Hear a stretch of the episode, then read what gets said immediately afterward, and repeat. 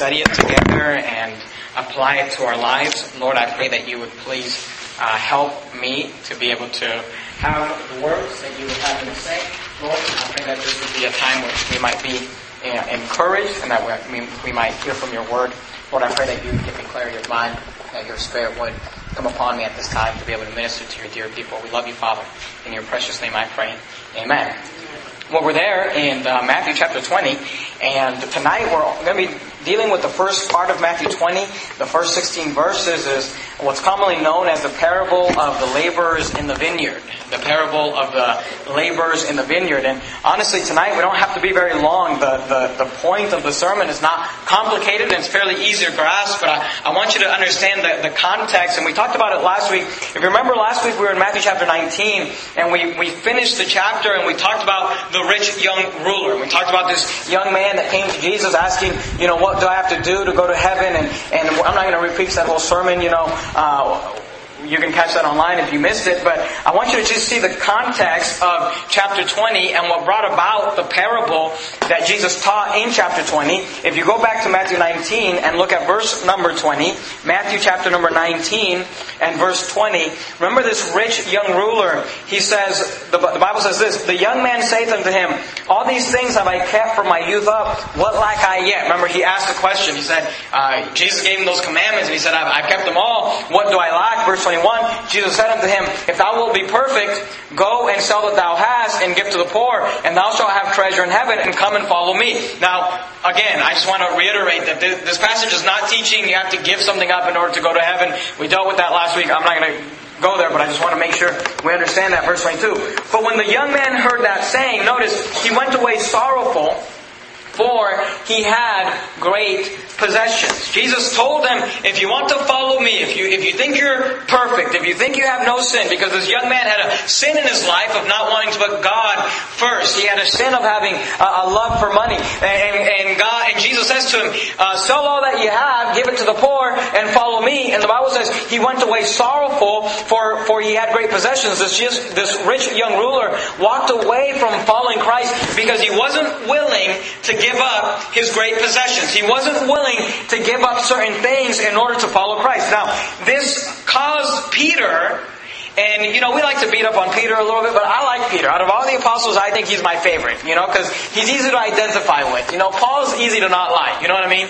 The guy that's always just doing it right. Peter often messing up and saying the wrong thing, and I like that about Peter, but if you look at verse 27 in Matthew 19, verse 27, the Bible says this, Then answered Peter and said unto him, Behold, we have forsaken all and followed thee.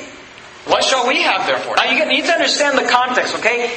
This rich young ruler just walked away from following Christ. He says, I, I, I want to follow you. He says, I, I, want eternal life. Jesus says to him, give up everything that you have and follow me. And he says, no deal. He says, I'm not interested. He said, he, he didn't see the value in following Christ. He, he saw more value in keeping his possessions than he did in becoming a follower of Jesus Christ. And then Peter is watching this and Peter's thinking to himself, okay, we've left all.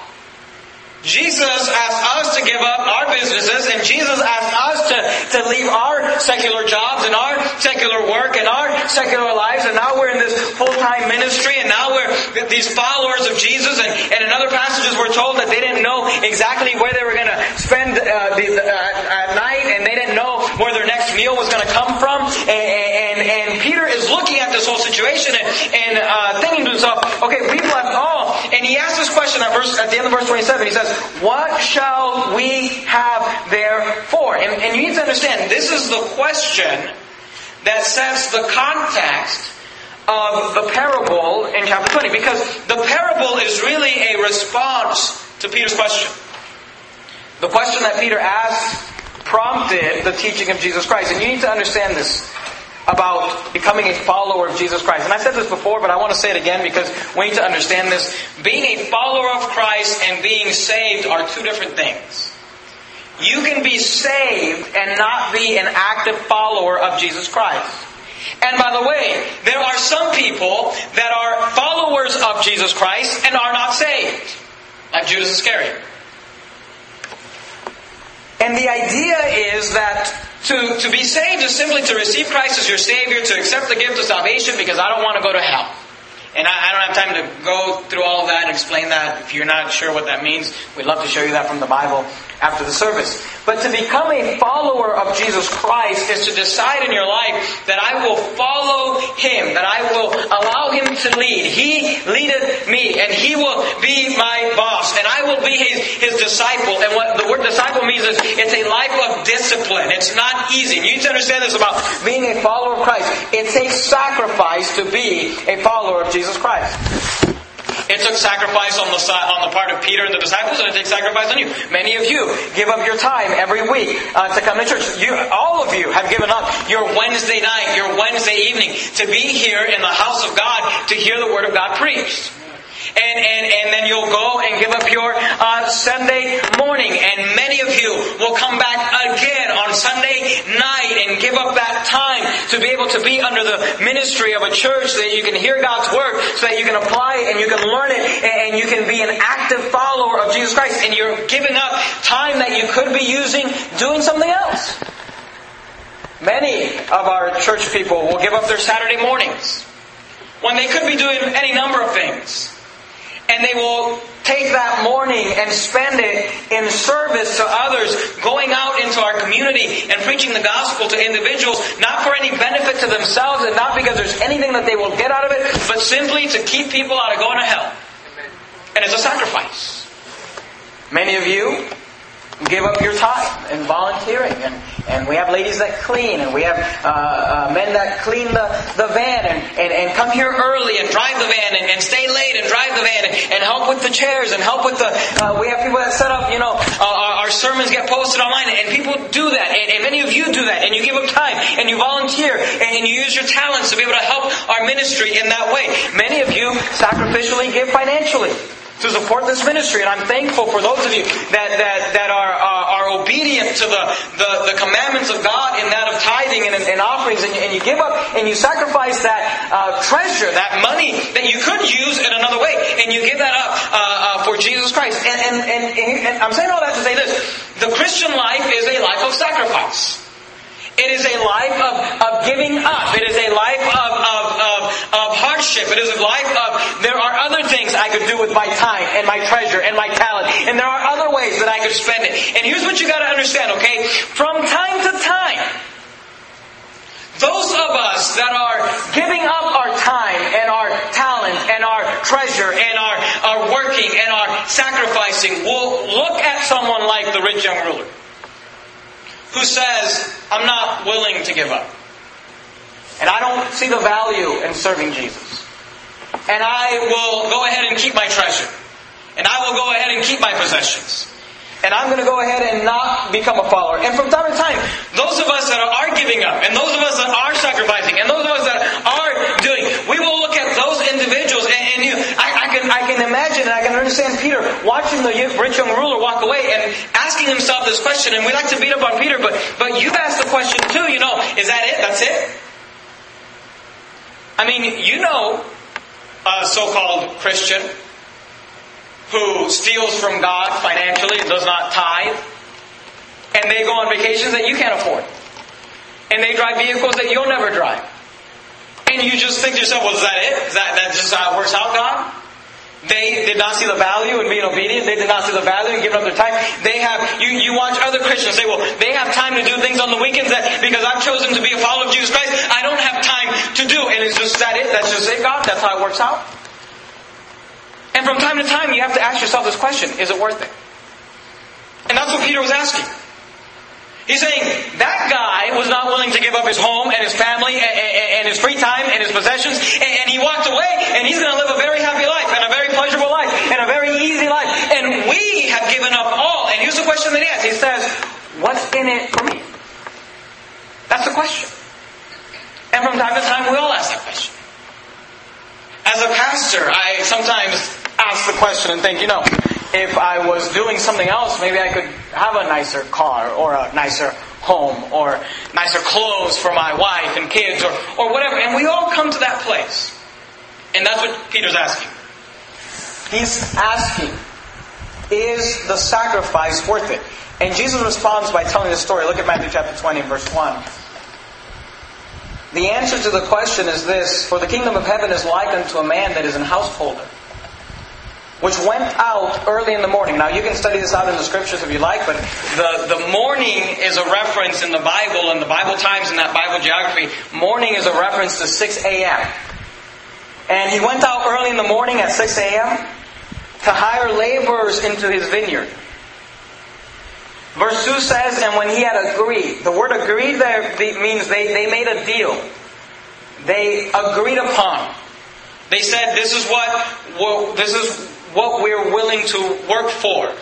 And when they had agreed with the laborers for a penny. Now, the penny here in Matthew chapter 20 is not the same as Our currency, okay? Because here you got these men who are laboring for a penny a day. That's what they agreed upon. Okay, so it's not they're not getting ripped off. The the laborer says, "Hey, I want to hire you," and they said, "Okay, well, how long are you going to hire us for?" And he said, "Well, it's morning, and I need you to work all day at 6 a.m." And, and the workday for them was a 12-hour workday. So he said, "We'll work for 12 hours. How much will you pay us?" And he said, "I'll pay you a penny." And they agreed, and they said, "That sounds good. That sounds fair. We'll work all day for a penny." So, you know, I don't know what a penny is, and nobody does. You can open up a commentary, you can go on the internet. Nobody knows what a penny is.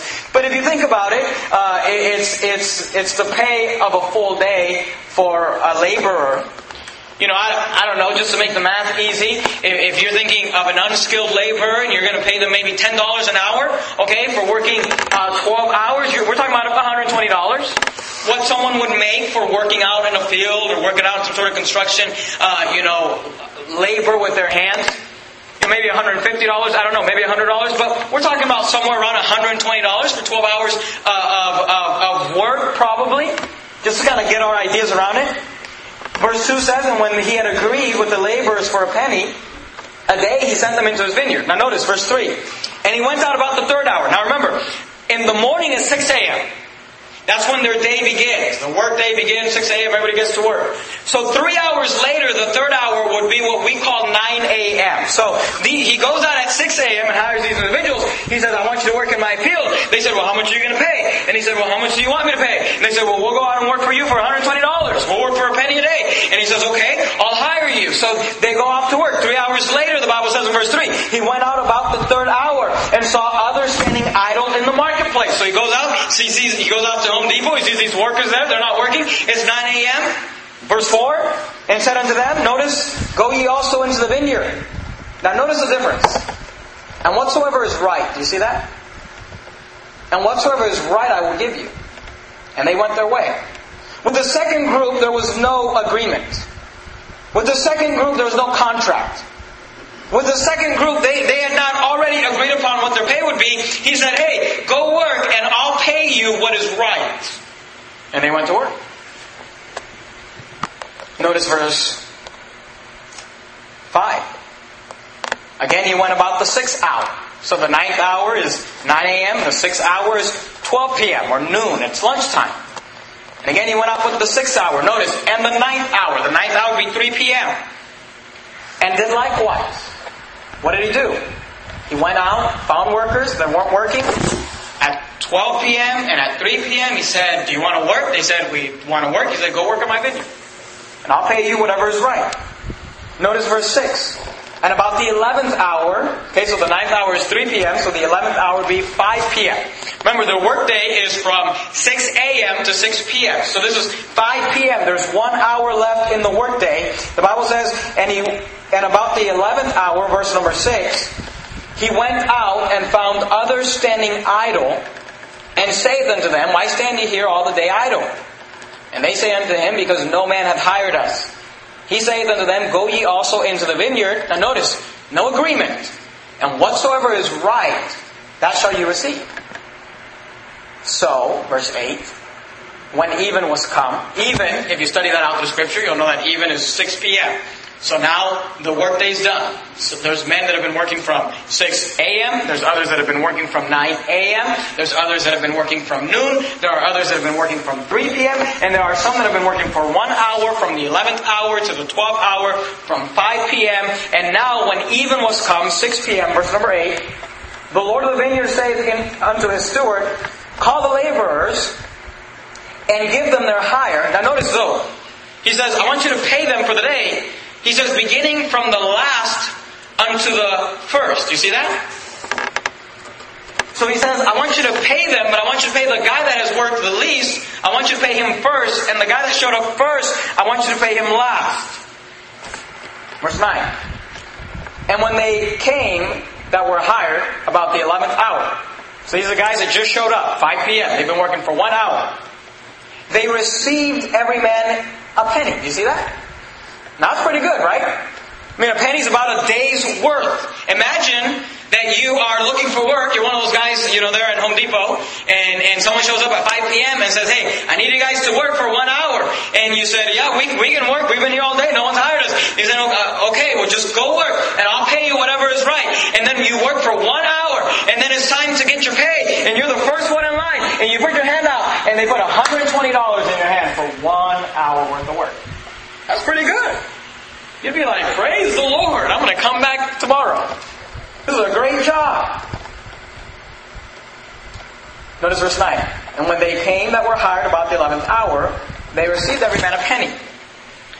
But when the first came, this is a group that has been working for 12 hours from 6 a.m. Notice, they supposed, do you see that word supposed there? They supposed that they should have received more. Because they saw the guy that worked one hour get $120 and they thought, man, if he paid the guy that worked one hour $120, if he paid the guy that worked one hour a penny, imagine how much he's going to pay us. We've been working all day. Now notice, verse 10. But when the first came, they supposed that they should have received more. And they, notice, likewise received every man a penny. The guy that's been working for 12 hours gets the line, and they put $120 in his hand, and he looks, and he says, well, listen, well, that guy, you know, I've been working all day, and I got paid the same as the other guy. Notice verse 11. And when they had received it, they murmured. You know what murmuring is? Complaining. A low private complaining. Behind, you know, like you do for your boss, behind his back. And when they had received it, they murmured against the good man of the house, saying, These last have wrought. The word wrought means to work. They said, These last have worked but one hour. They said, These guys, they, they just worked one hour, and thou hast made them equal unto us, which have borne the burden and heat of the day. Now look, when you first read this, you think to yourself, well, they kind of have a point. I mean, they've been working for 12 hours, and they're going to get paid the same amount as a guy that's been working one hour?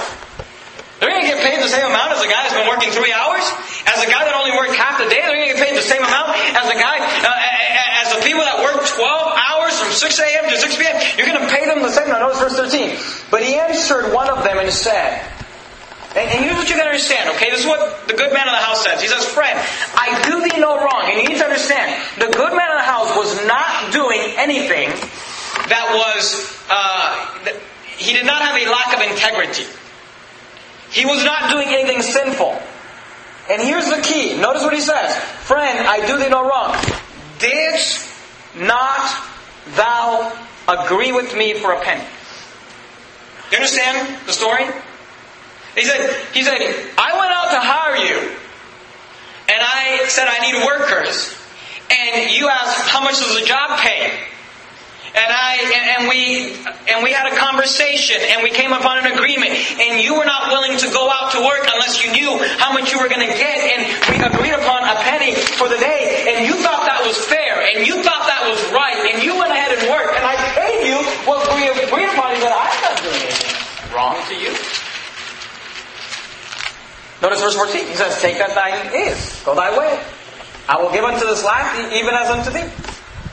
Is it not lawful for me to do what I will with my own? He's saying, look, see, you gotta understand this. Jesus, is not a, a, a communist, okay? He says, look, it's my money. Can I pay them however much I want? I paid you what you agreed upon. You said you'd work for a penny a day. I gave you a penny a day. I've given you what we agreed. These did not agree with me. These did not give me a minimum.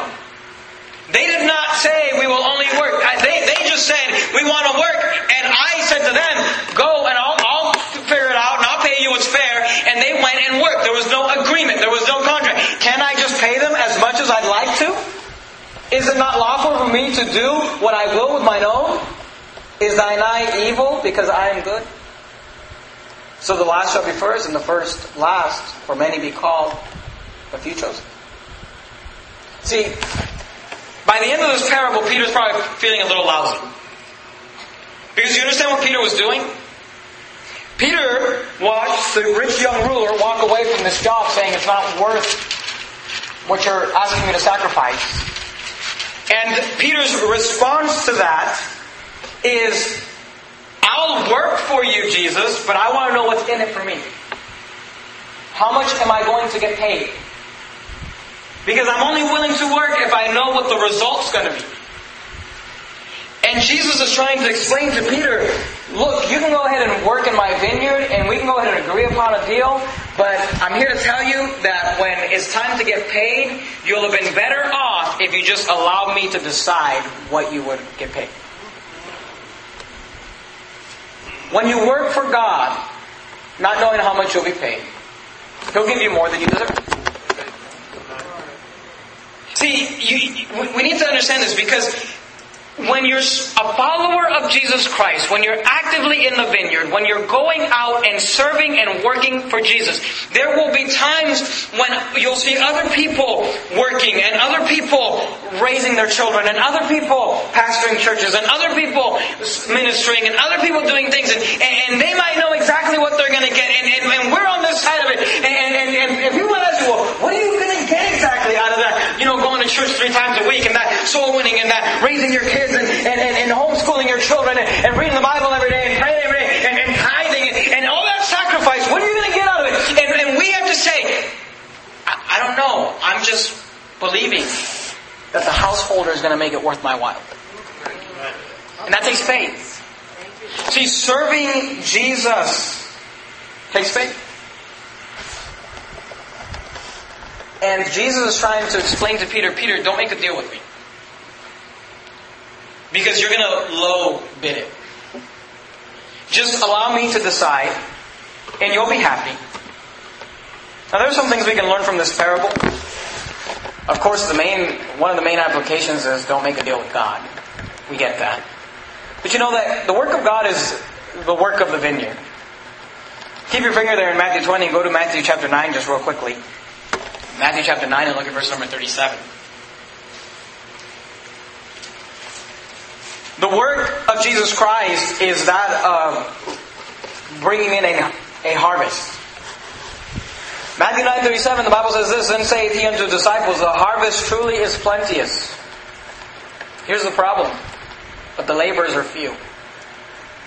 Pray ye therefore the Lord the harvest that he will send forth laborers into his harvest. The laborers are always few. If you take every activity, if you take every meeting of the Verity Baptist Church, you take our Sunday morning meeting, you take our Sunday night meeting, you take our Wednesday night meeting, you take our every activity that we do around here, you take our harvest party, you take our family and fun days, you take our whatever we do, everything we do around here that we invite people to take part of it. The lowest attended meeting will always be that of our soul winning.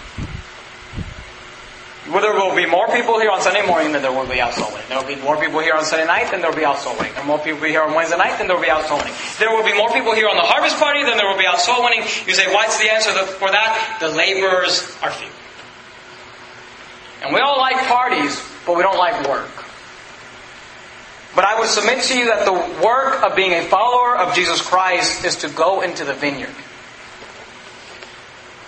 Jesus comes to those that have been working that have been idle the whole day. He says, why, why stand ye here idle? And they said, no man hath hired us. And what to God that it would never be said, said at Verity Baptist Church that there was no one to hire a laborer to go out into the vineyard.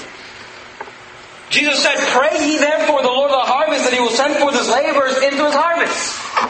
Jesus said, pray that God would allow you to have workers to go out and bring the harvest because the harvest is plenteous. It is ready. It is white unto harvest. He says the laborers are few. He says there's not anybody that's willing to sacrifice. Because see, we don't really know what we're going to get. And it's easier for me to think I can spend my Saturday at the park, I can spend my Saturday at the lake, I can spend my Saturday doing whatever it is that brings pleasure to me, and I know what I'm going to get out of that. I know that it's going to be fun. I know that it's going to be good. But if I spend my Saturday, or I spend my Wednesday, or my Sunday afternoon, or my Tuesday afternoon, or whatever it is that you're sacrificing to degree, if I spend Jesus, I'm not really sure how that's going to work out. And that requires faith. To say, well, I don't know how it's going to work out, but I know this that on payday, I think I'm going to be happy. And on payday, I think it will be worth it. We learn from this parable that God's work is the work of the harvest, of the vineyard, of bringing in the sheep. We also learn from this parable don't worry about your sacrifice to serve God. Just let Him decide what the reward will be. Something interesting that we also learn from this parable is this. Usually when we think that God is not being fair, usually when we think that God is not being fair, it is because He's being too good to someone else. I mean, did you catch what was going on with this parable story? Look, look at Matthew chapter 20. Look at verse 13. He says, But he answered one of them and said, Friend, I do thee no wrong. Does not thou agree with me for a penny? Take that as thine, and go thy way. I will give unto this last even as unto thee. Is it not lawful for me to do what I will with mine own? And, you know, the truth of the matter is, and we need to understand this, and we need to be reminded of this from time to time, that you and I are sinners, and we deserve to die and go to hell. What we deserve is to spend eternity tormented in hell. And whatever we get from God, if we don't go to hell, we got more than we deserved. And oftentimes we'll look at people and, and, we'll say, well, God seems to be blessing them, and God seems to be giving to them, and God seems, they, they drive a nicer car than I drive, and they live in a nicer neighborhood than I live, and they make more money than, than I make it. And God seems to be, but here's what you gotta understand. Usually when we think that God is not being fair, it's not because God's not being fair to us, because what we deserve is to die and go to hell. And if you're saved, you got more than you deserve. But usually it's because God is, in our opinion, being too good to someone else. And we ought to get our perspective right. And when you get $120 for working 12 hours, that's fair. And if someone else gets $120 for working one hour, then glory be to God. One more thing we learn from this parable is that if you're coming into the work of God late in life, God will see fit to pay you the right amount. See, some people get discouraged and they say, "Well, I didn't grow up in a Christian home, and I didn't do things right, and I didn't get this kind of preaching, and I'm already, I'm already older in life, and I'm maybe in that third hour of my life, or that, you know, noon hour of my life, or that eleventh hour of my life, and, and I, I, have a lot of wasted time, a lot of wasted years. But I, I, would just challenge you, if that is your position, if that is your where you're at, you say, "Well, I wish I would have uh, grown up, kind of knowing these things from a child." But if you've wasted time, just realize, get in the Word. So I only got one hour. God will pay you for it. God will reward you for it. And God will give you more than you deserve. If you allow Him to decide. But here's where we go wrong. We say, well, God, if you want me to be a consoler, I mean, do you realize what this is going to cost me? What am I going to get out of it? Well, God, if you want me to raise the children, my kids, the way that you're saying it, I mean, you realize they're going to take a lot of time and effort and energy, and what am I going to get out of it? And we'll look at our neighbors that are those rich young rulers that just kind of decided it's not worth it, and decided, ah, you go ahead and do that. I'm going to enjoy my life. Matthew 19, verses 28 says this. Matthew 19, 28. Just one chapter before. Jesus said unto them, Verily, verily, I say unto you, that ye which have followed me in the regeneration, when the Son of Man shall sit in the throne of his glory, he also shall sit upon the twelve thrones, judging the twelve tribes of Israel. And everyone that hath forsaken houses, or brethren, or sisters, or fathers, or mother, or wife, or children, or lands, for my name's sake, shall receive an hundredfold God says, You can't outgive me. You can't sacrifice more than I'm going to give you. And, and, not only will you get an hundredfold, but you shall inherit everlasting life. Now, you don't get everlasting life because of what you do. But the only way to get rewarded in heaven is if you're first saved. And here's the thing about that rich young ruler. And here's the thing about that neighbor that drives that car and has that house and has that life. And you're getting your family into church and saying, because we serve God while they're going on their third vacation for the year because they don't have a church they tie to. And here's what you need to understand. They may have a pretty good life, but you could have the best life on this earth and die and go to hell. And it's not worth it. So, verse 30. But many that are first shall be last, and the last shall be first. Just put your faith in Jesus Christ and realize that when we follow Jesus, there's a sacrifice, but the payday will make it worth it. He pays you more than you're worth. He gives you more than you deserve. And sometimes we see other people doing other things and saying it's not worth it. I don't see the value in it. I don't, I don't, I don't think I'm just going to go ahead and keep my life the way it is. But on payday, I promise you, I promise you, it will be worth it. But that requires faith. And you need faith to be a follower of Jesus Christ. Let's bow our heads. Father, I know that the sermon tonight is very basic. But Lord, I pray that you would help us to not compare ourselves to others. It's easy to look to other churches and say, well, they're not, they're not playing by the rules and they're not following the Bible and they're doing things that contradict Scripture and their church is growing and they have money and they have all the things that you could, it, it's easy to compare ourselves with others. It's easy to compare ourselves with other families that are just doing better and it seems like they're happier and it seems like they're accomplishing more. But help us to remember that on the day of judgment, when you reward us for our labors, we will be glad that we did not agree and that we did not weigh the sacrifice and that we just said, you know what? I'm going to go in that vineyard and I'm going to work hard and I'm going to let the good man of the house decide what is right. Help us to have that mindset. Help us to have that faith in you, to believe that you will make it worth it all. We love you, Lord. In your precious name I pray. Amen.